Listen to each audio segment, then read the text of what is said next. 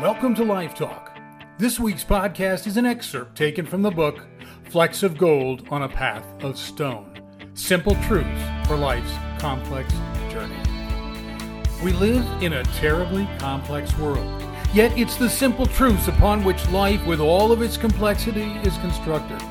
Sadly, these truths are often lost in the complexity of life, or they're deemed grossly inadequate to deal with life's seemingly insurmountable challenges is that simple truths make for remarkably profound changes.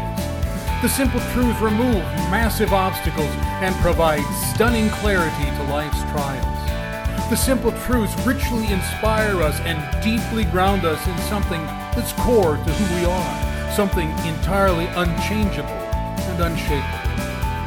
This book is about simple truths richly explained, practically expanded upon, and relevantly integrated into life's realities in a manner that brings fresh insight, rejuvenated hope, and desperately needed resources to all of us who struggle.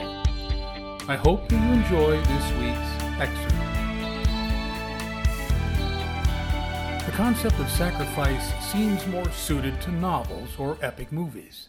It appears more an ideal, a concept that, when observed from a safe distance seems wonderfully heroic, deeply inspiring, and chivalrous in a way that stirs up something powerful in us that seems to be forever held hostage despite the fact that it gets stirred. Sacrifice, as we watch it displayed from afar, awakens some internal passion that chafes against our souls in its quest to be unleashed within us. Somehow, sacrifice seems to be something that is entirely right, that is likewise entirely lost. There are those things that we believe exist, yet are lost to mankind, the things we are ever in search of, not because we are caught up in some sort of shallow fascination with them. Rather, there are those things that we know to be authentically real, whose absence must be remedied by their discovery. There are those things that we are made for, yet which are entirely absent. Sacrifice is one of those things. It's something that we know we are all called to. It's one of those things that we know is the right thing to do, that it's part of our humanity and represents something undeniably central. Sacrifice is the totality of our humanity called upward and outward in a grand display of selfless behavior. It declares that we are not made solely for ourselves, but that we are made for others.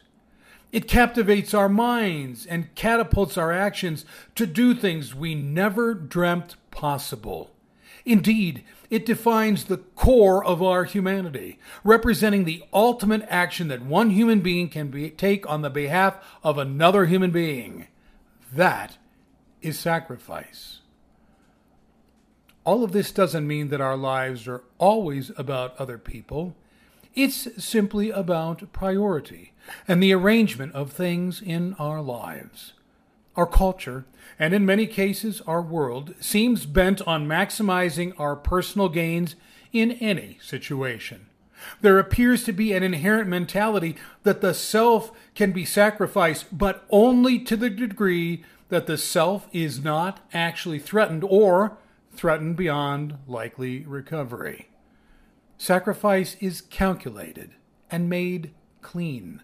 Certainly, we must exercise wisdom when we take actions on the behalf of others, but a clear set of priorities would seem to dictate the manner in which we act with others in mind.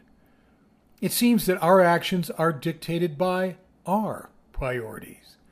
There appears to be this inherent grid that we run decisions through. That grid seems primarily to hold the welfare of self above everything else. Clearly, that seems to be in keeping with the natural tendencies and behaviors of base human nature. Yet there is a sense of some deep sort that runs entirely contrary to human nature, that in putting ourselves first, we must by necessity put others first. There's some sort of sense of community, of relationship and connection that deems us only a part of a much larger whole. And as a part of that larger whole, we are obligated to preserve the whole above the preservation of self.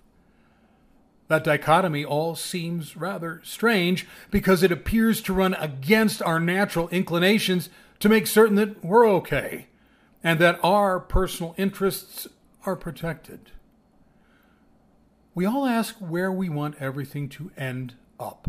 At the end of it all, when our days are over and the fullness of our time, talents, and energies are spent, what will be left? That's a terribly big and in some cases a terribly frightening question. If our focus is upon ourselves, then the end results of our lives will be likewise focused on us. The benefits and resources that we will have garnered and spent will serve us and us alone. That might make for a life that we perceive as satisfying and a good ride, but it ends at our end. The service of self terminates at our own death. Therefore, we will have nothing that outlives us, nothing that serves the greater good, nothing for those who remain. It would seem that the end game is indeed the end game, in a manner tragic and unfortunate. What kind of footprint will each of us leave? Will it be big enough and broad enough that others are enriched by it and find both comfort and inspiration in it? Will it have changed lives, redirected people who were on crash courses to their own destruction, or given someone somewhere some degree of hope in a place where they saw none for themselves? Will our legacy live on not just for the purpose of living on, but for the purpose of giving others purpose? Are we committed to leaving something of value behind us that will cost us, but will in turn be of inestimable value to someone else, someplace else? Or are our lives spent in the service of self, which means it all begins and more tragically ends there? In leaving a legacy, we can't be so shallow as to leave a legacy of who we were as some sort of monument to self. Monuments are not legacies, they are simply reminders.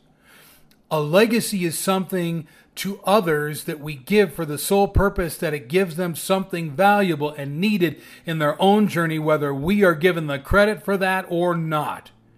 It's a selfless detachment where we hand another human being something that may very well be life saving without them knowing its origin or being able to credit the one who gave it to them. It's a gift that is given for no other purpose than the nature of the gift and the recipient who will receive it, the giver being entirely lost in the transaction. That is sacrifice sacrifice. It runs contrary to who we are. But in reality, it's everything that we are. The pinnacle of our humanity is ascended when we descend in the service of others. We are raised up when we lay ourselves down. It builds us, it builds others, and it builds families, communities, and nations. Sacrifice is the best of our humanity manifest in shining moments when everything that would diminish us is overcome and set aside. It is all of us at our very best. So then, how will you live? Thanks for joining us today. I hope that you enjoyed this excerpt from Flecks of Gold on a Path of Stone simple truths for life's complex journey. Likewise, I hope that it spoke something of significance into some deep place in your life. You can discover all of my books on Amazon, Barnes & Noble, or wherever books are sold.